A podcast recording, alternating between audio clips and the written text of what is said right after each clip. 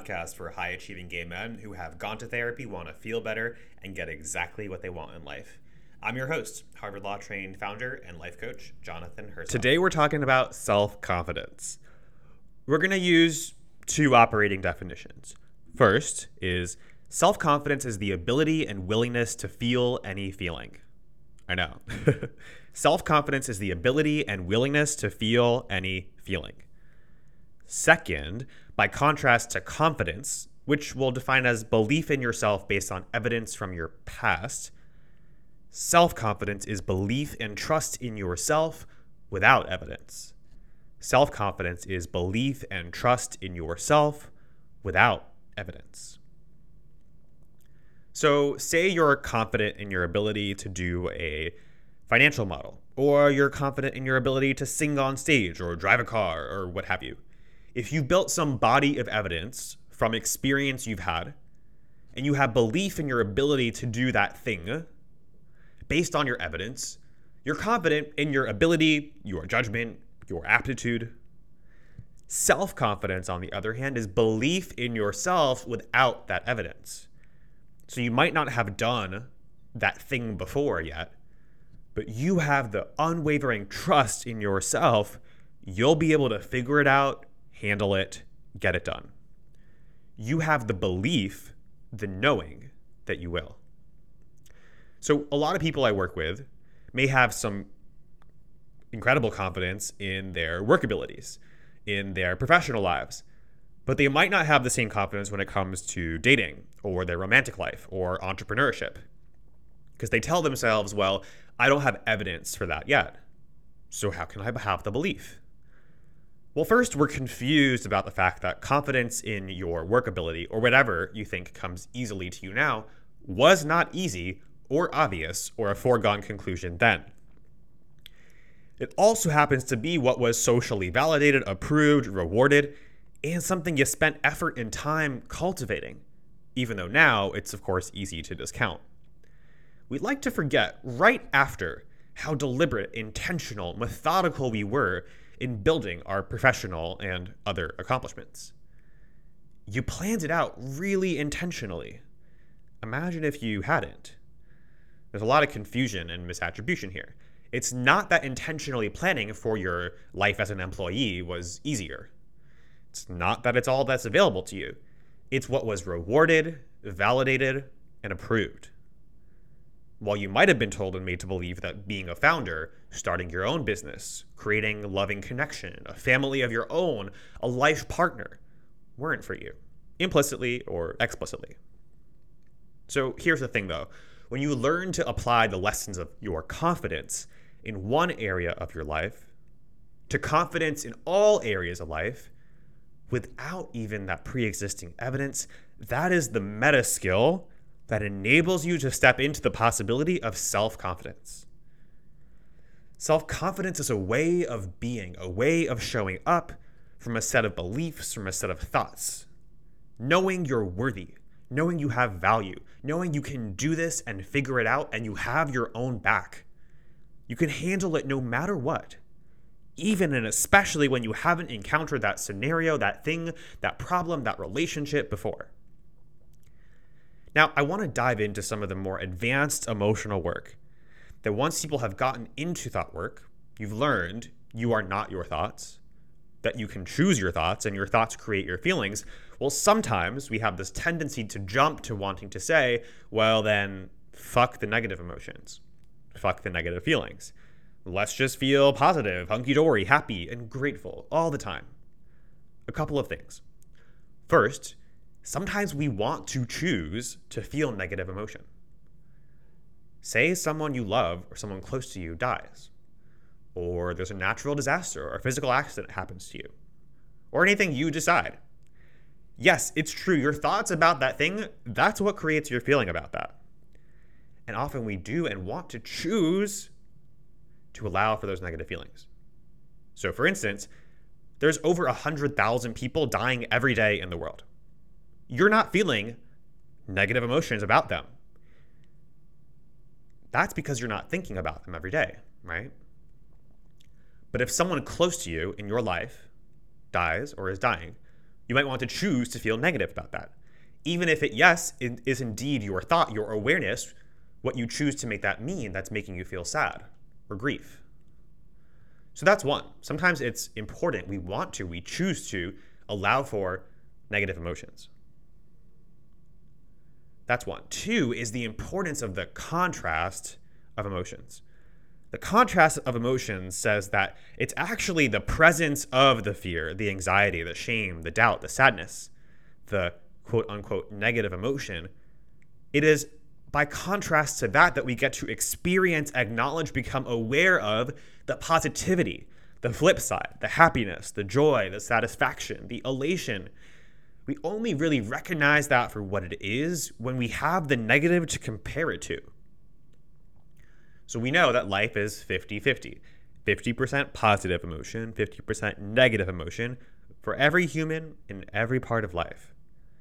It's no better there than here, no matter how much money you choose to make, whether you're in a relationship or not, you have that job or not, you're in that city or not. Life will always be 50 50 and we only get to experience that 50% positive emotions, the happiness, the joy, the celebration, the love, all of it only with and by the contrast, by comparison to the experience of and the awareness of the negative.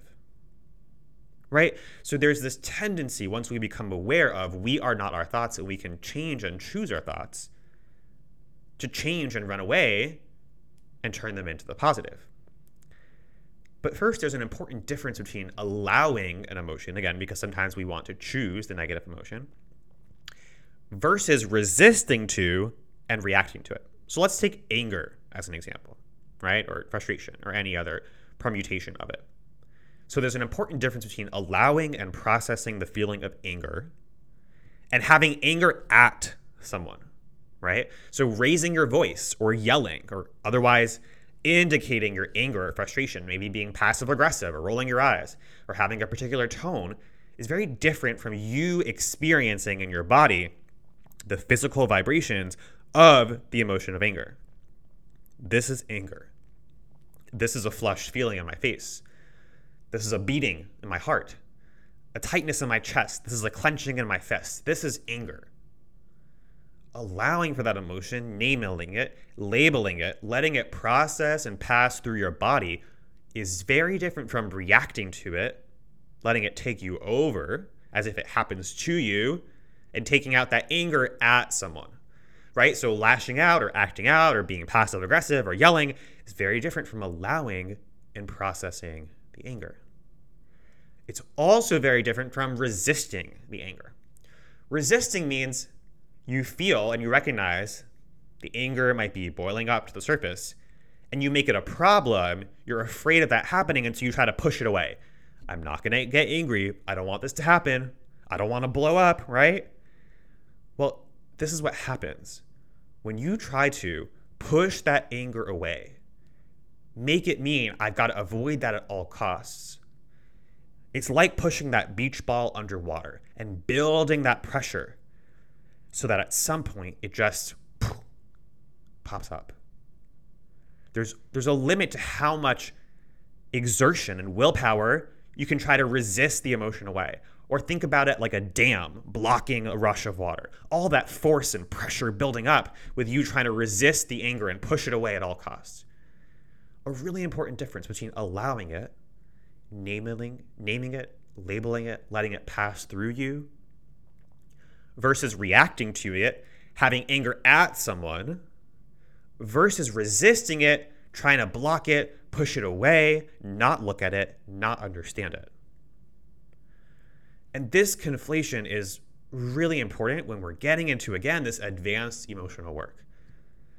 When we push our emotions away, when we resist them, they persist. What we resist emotionally persists. So that's the anger we're trying to avoid. We resist it, it persists, it gets even stronger and stronger until suddenly we burst and we feel like we're, we've, out, we've lost control. Another important nuance of anger is that very often anger is actually a cover emotion. Anger is often a cover emotion for a feeling of sadness and shame.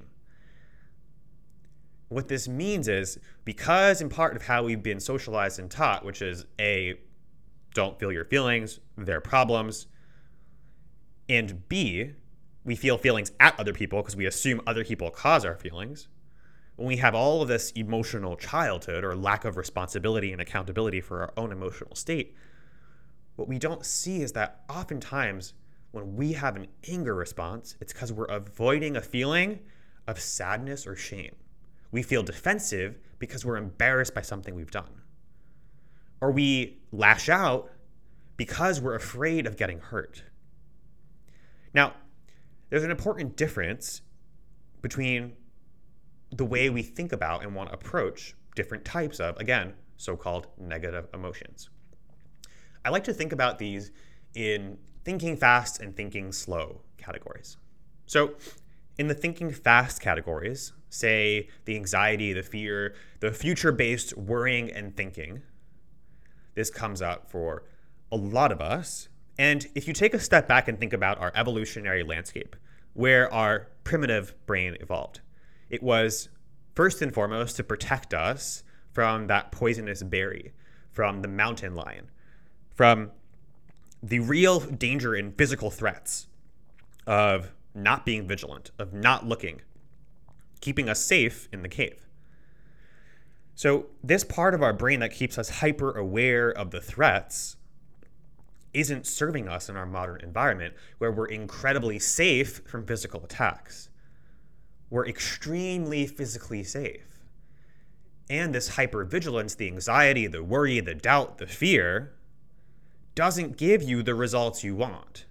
It actually leads to procrastination, over avoidance, over eating, over drinking, over fucking, over buffering on social media.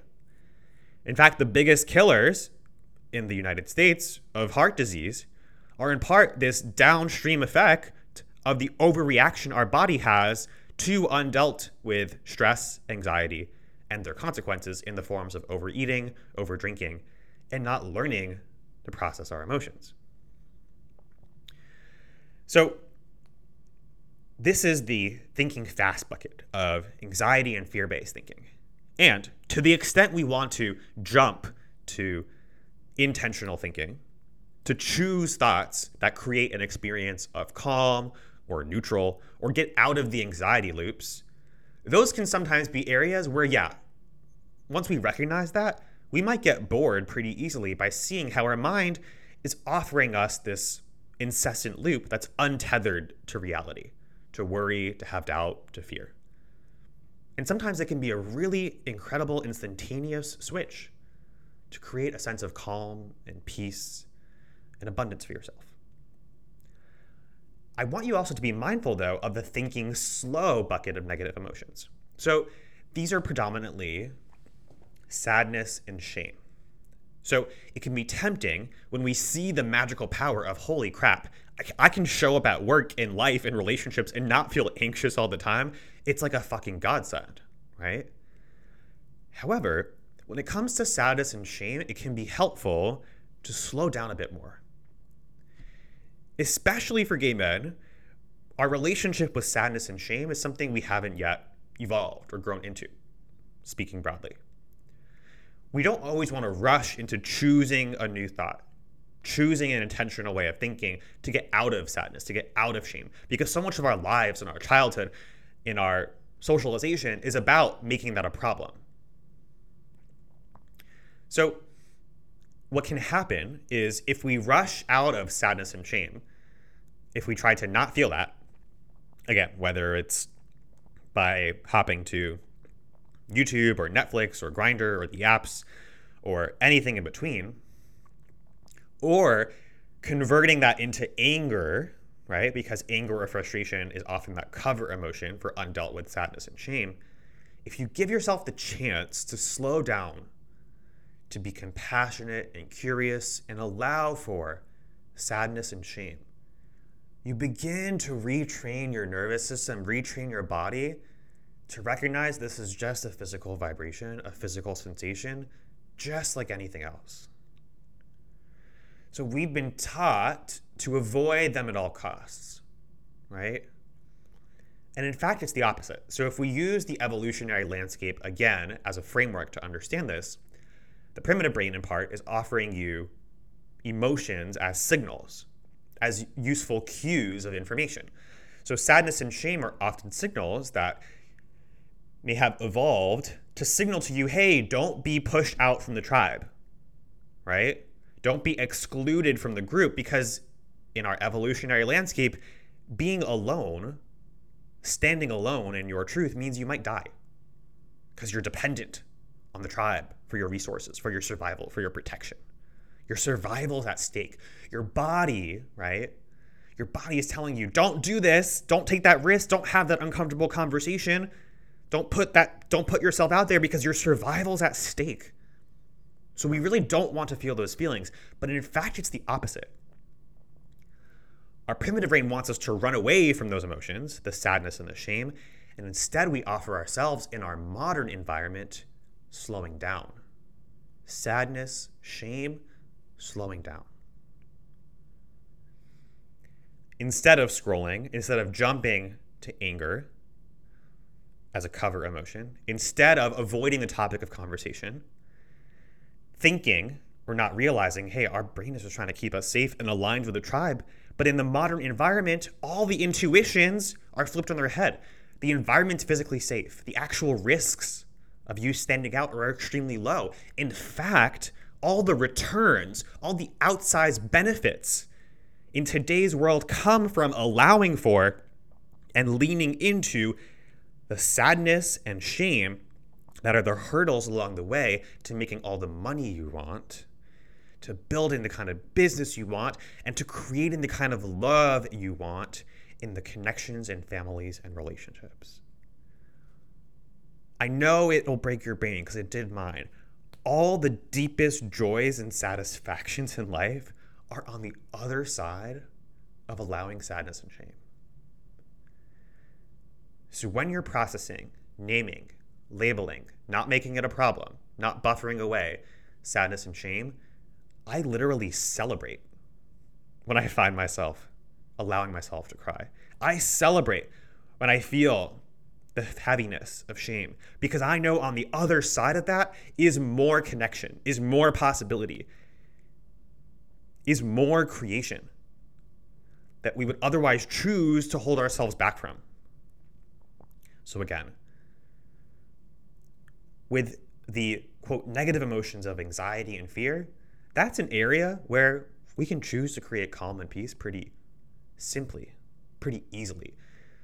Because over time, when we recognize the anxious loops for what they are, even though they've been socially rewarded, we can realize, oh, damn, peace is an option. And with the thinking slow bucket of sadness and shame, allowing yourself to be curious, to compassionate to yourself, to allow them can change your whole life.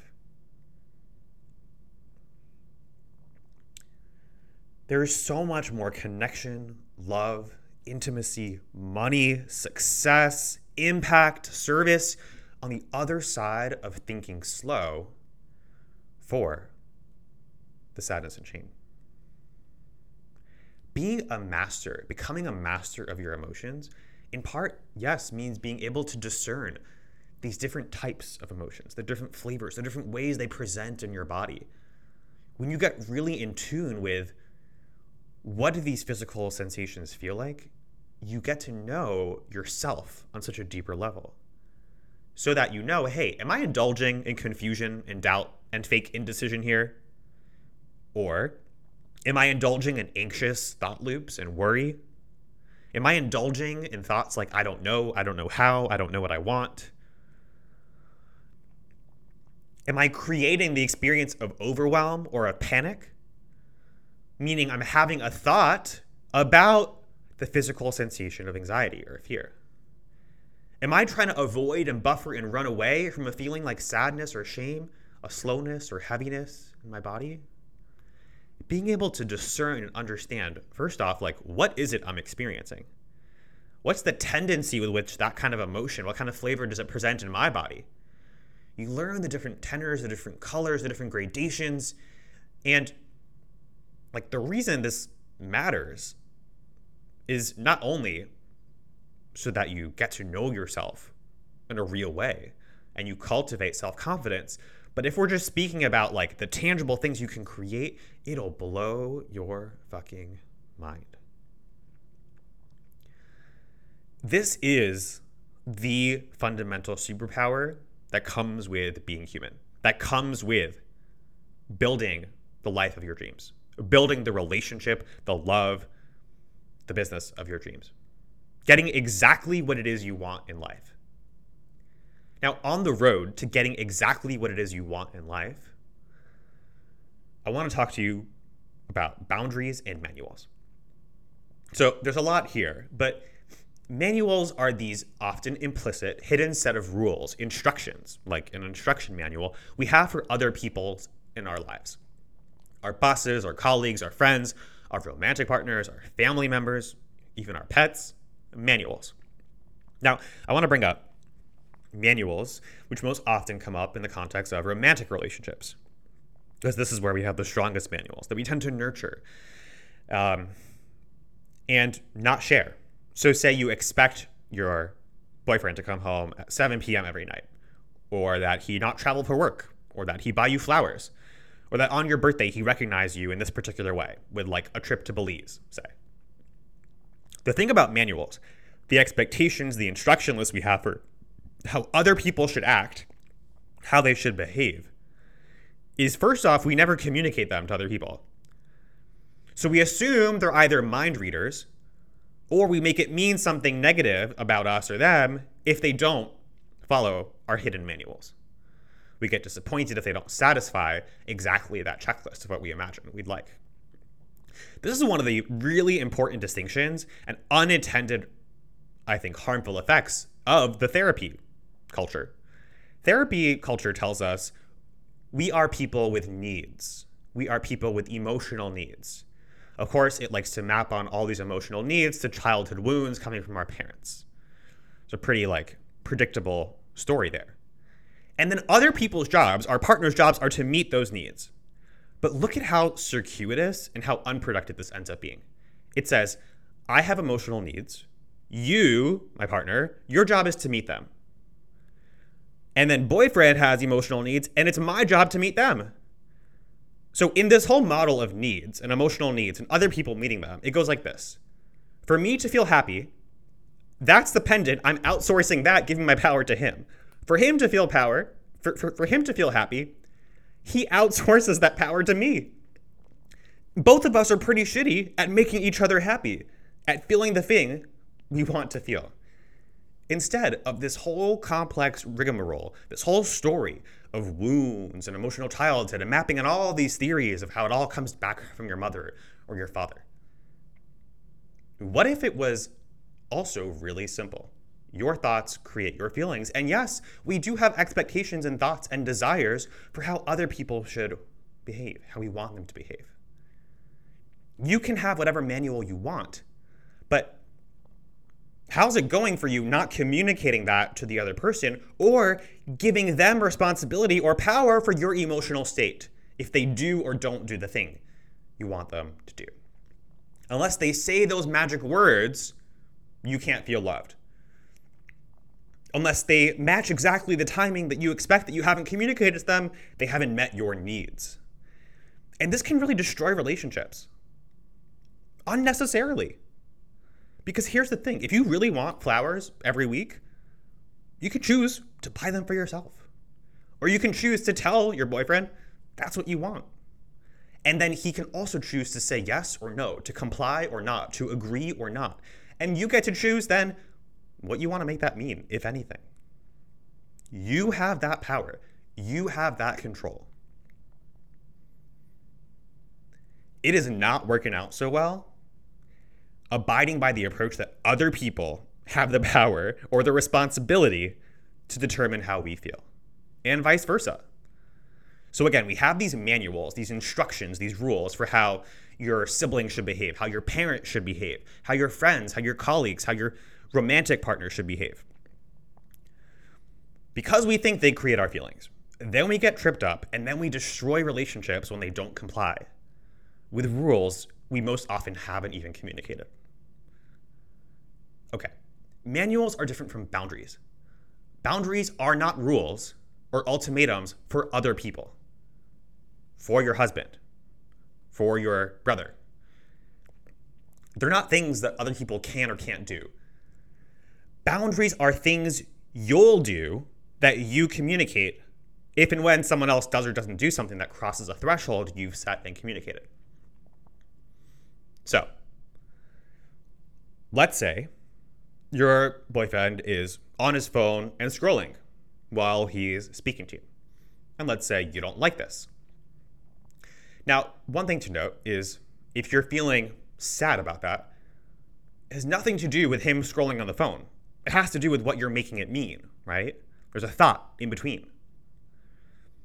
You might have the thought, well, he's scrolling on his phone, and so obviously that's more important, or he doesn't care about me. Right now, it's not possible for this action of scrolling on the phone to make you feel sad or hurt or frustrated. Because let's say he were scrolling on the phone looking for something of interest to you that you'd asked him to scroll for, or he were thinking of you, looking to buy you a gift or something out of love towards you, you wouldn't have made it mean, well, he's more interested in that than me. What's causing your feeling has to be your, interpret- your interpretation, what you're making it mean. Here's the thing though if you never communicate to him, hey, when you scroll on your phone, I think that that's more important to you than me. He might have no idea. So it's both not that your needs, your emotional needs, are his responsibility to meet, and it's not that you should keep this information to yourself. You can share that perspective, you can share that request, and allow for the possibility he'll say no or yes, agree or disagree, or have whatever response he wants. You can communicate that which you're feeling. And if it rises to a level you want, communicate a boundary, which is hey, take another example. If you're uh, raising your voice, if you're yelling, I'm going to leave the room. It's not an ultimatum, it's not a rule for them, something you're dictating they must do or else. It's something you do for yourself for love from you. Again, the other person gets to show up exactly as they are. Humans gonna human. and this is the thing, because we have control over how we show up, not what they do. This is especially powerful for our work on our parents, on our family members, and again, with our romantic partners. So, when you communicate a boundary, something you'll do if something your partner or other person does that crosses a threshold, you communicate that and you do that out of love for yourself, for them, and for the relationship, then that is very different from showing up with a list of instructions, a list of rules, a manual, how they should behave, what they should do, not communicating that and then blowing up or being passive aggressive or not replying or not showing up in a way that just leaves everyone confused and disconnected. So, important difference here between boundaries, things we set for ourselves out of love that we communicate, that we'll do, versus manuals, the often hidden instructions and rules we have for how other people should behave, which can get in the way of creating the connection and love that we want. So, one final reframe of all this advanced emotional work under the umbrella of cultivating self confidence, the ability to feel any feeling you want. Knowing and having the trust and belief in yourself without the evidence is when you're not letting yourself be known, when you're not communicating exactly what it is you're thinking or what's true for you, you're lying. So, people pleasing and putting other people's emotions or needs or desires above your own is a form of lying. It's a form of deception. So, it can be a helpful reframe to tell yourself instead of saying, oh, I'm just such an empath or I'm just, uh, you know, so, so caring that I put her wants or his wants above mine. What you're doing is lying to your family, to your partner, to whomever else about what it is you want and who it is you are. So don't let yourself off the hook and telling yourself the story that this blowout or this relationship or this fight or this argument or this is happening to you that you don't have control over. It takes only one sane person in a partnership, in a relationship, to make things right. And that same person gets to be you. The only thing that you can offer in this scenario is love for yourself, for them, for the relationship, and the knowing that you have the accountability, the responsibility, and the ability to feel and process any emotion. When you really do this work, when you have the depth of understanding that, when you master your own emotions, you cultivate that self confidence, you become invincible. Hey,